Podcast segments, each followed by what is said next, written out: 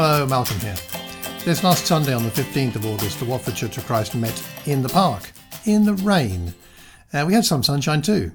But the rain, a uh, combination of rain and other factors, and people being on holiday, and some people dealing with emergency situations, meant that uh, a good few of us weren't able to be there. And so, what I thought I'd do is record a brief, rough and ready version of the lesson that I shared with the group that were there, just so that for two reasons. Uh, one, I think it's uh, I think it's good stuff from Colossians chapter two, and secondly, also so that we feel that we're on the same page together regarding some things I'd like to share, and the fact that we're all sort of moving together as one community.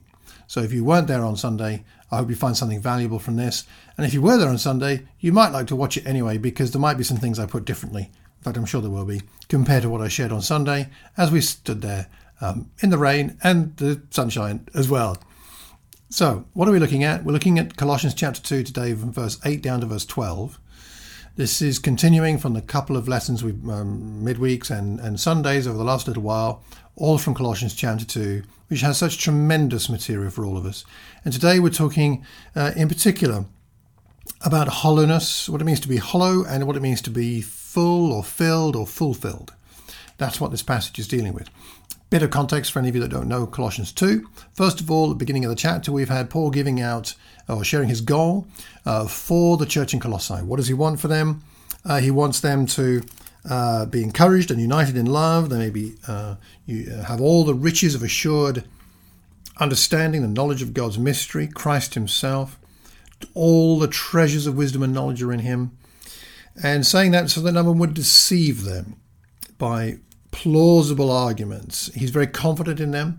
And in verses 6 to uh, 7, we talked about recently, as uh, talking about us having received Christ Jesus as Lord, continuing to live, to walk as a disciple in Him, rooted, built up, strengthened in the faith, just as you were taught, abounding in thankfulness, overflowing with thankfulness. And that's that's a vision I would love to see for my own life.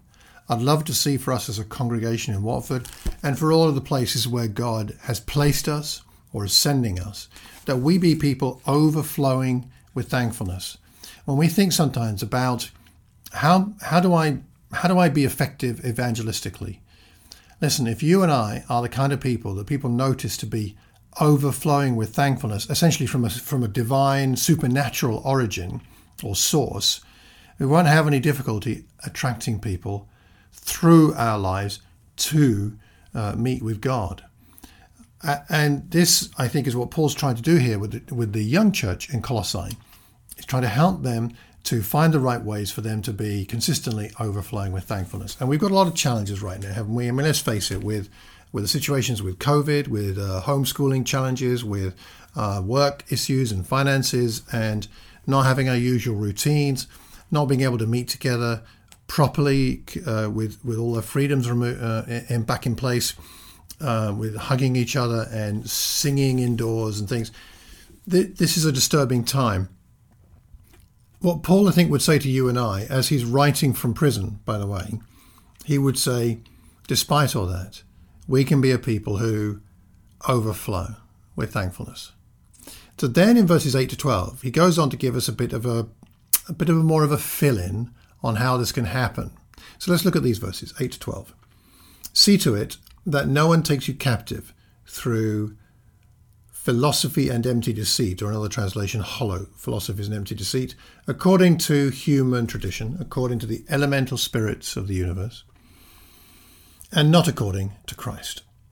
For in him the whole fullness of deity dwells bodily, and you have come to fullness in him who is the head of every ruler and authority.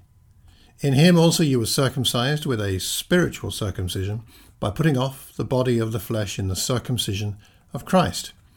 When you were when you were buried with him in baptism, you were also raised with him through faith in the power of God who raised him from the dead. And that's not all we could say on this passage, but we're going to look at verses 13 to 15 on this coming Sunday. So we'll stop there uh, just for now and talk about uh, how we can avoid hollow and deceptive philosophy.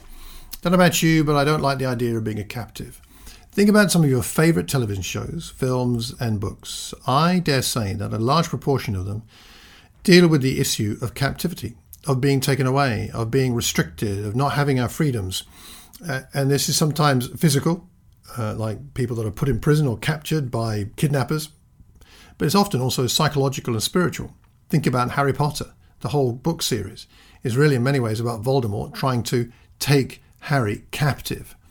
And so we, we are in danger, Paul says, uh, they were then the Colossians, Colossians, and we are today, of, if we're not careful, being captured by ideas and philosophies, even within Christendom, even Christian type ideas, which restrict our freedom in Christ and which obscure Christ so that he's not enough. And I think this is the central idea here. And something I've been wrestling with this last week is is Jesus really enough for me? Is he really enough? I say here is I believe it in my head, but in the way I live, in the way I talk to people, the way I talk about God, the way I talk about myself, my life, and others, is Christ enough? And what Paul is saying here is all the fullness of the deity lives in Christ in bodily form, and you and I have been brought to fullness. We've been brought to fullness. Reminds me of Psalm 23, verse 1. Uh, the Lord is my shepherd, therefore I lack nothing right? I lack nothing. Paul says in Philippians, I've learned what it is to be content, whether well fed in or in, in plenty or in need. I, I have contentment. I know how to be at peace. And discontentment is one of those challenges in the Christian life that we all have to deal with. Discontentment can come from a number of different sources. Discontentment with our spouse. Right, let's be honest. We get annoyed with our, our husband or wife from time to time we feel maybe we made a mistake. Maybe uh, if I had a better spouse, I'd be a happier person. I'd be a better Christian. Goes through your mind as it might have done mine. Or our children. We get discontent with our children. They didn't achieve the grades we wanted. Uh, they're not going to the university we wanted them to go to. They don't have the friends we approve of. They don't have a I mean, what don't dress the way we think they should. We get discontented with our children. Often we get discontented at work. And for understandable reasons. Sometimes we have an unreasonable boss, or we have unreasonable work expectations. There are all kinds of reasons to be discontent. I'm not suggesting that being discontent is a sign of faithlessness.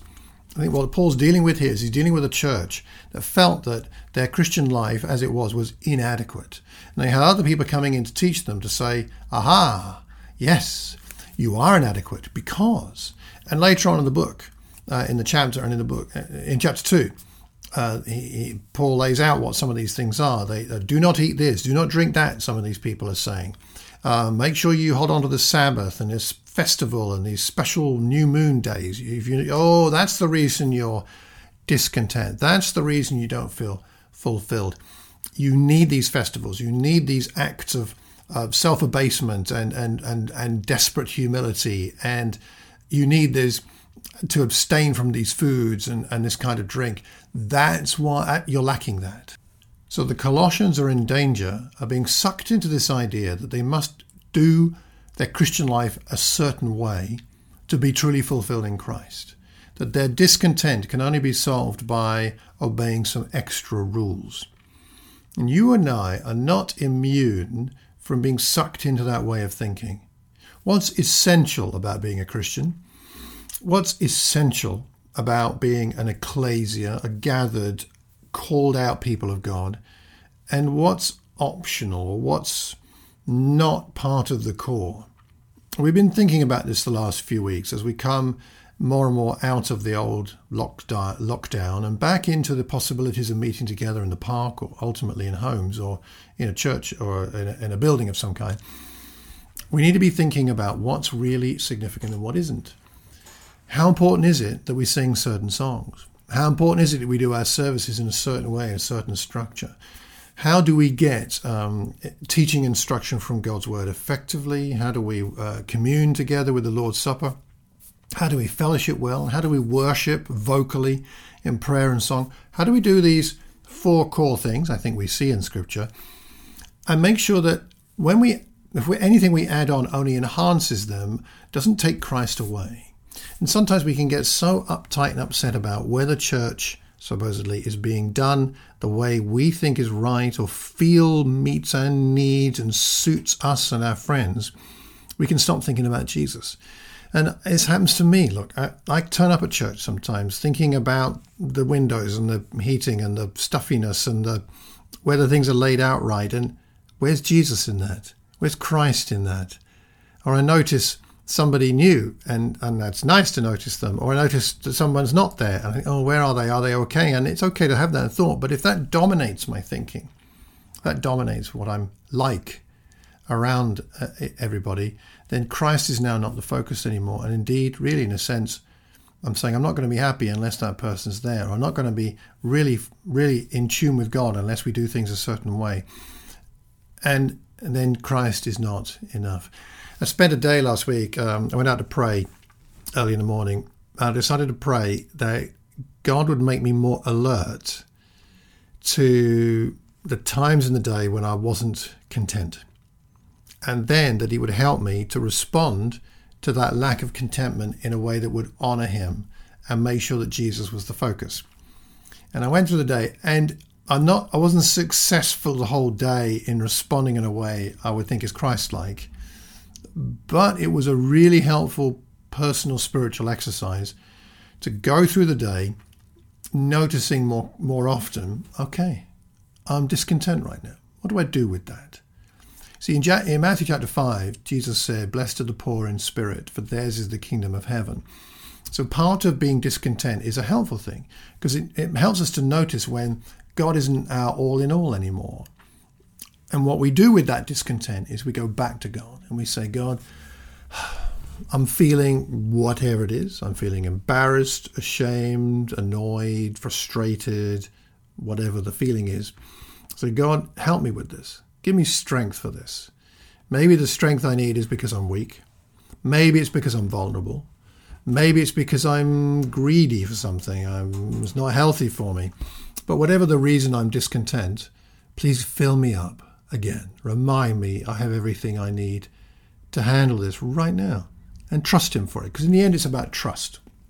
And I think this is what Paul is trying to help the Colossians to deal with here is to is to get more habitual in their trust of God through their challenging circumstances and remember that all the fullness of the deity is in Christ and he uh, and we have been brought to fullness. He's the head over every ruler and authority. Uh, we may not get everything we want in life, but we are safe from spiritual attack. We have been spiritually circumcised, we've been baptized into Christ, and therefore we've been raised with Christ. We have new life we have new life. You know, that's a wonderful thing to reflect on as we uh, finish off here.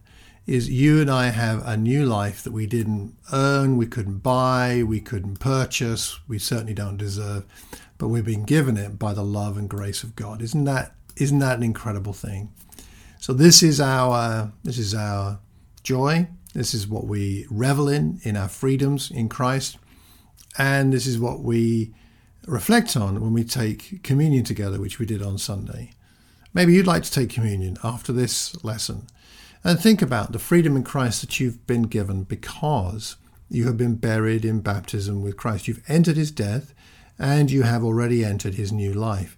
Lived, begun now on this earth, and will be with you as a new life forever in the next life. What a wonderful idea. So, this week, I'd encourage you perhaps to think about how how you might encounter Jesus Christ, how you might notice the temptations uh, that um, that make you want to find an easier way to live the Christian life.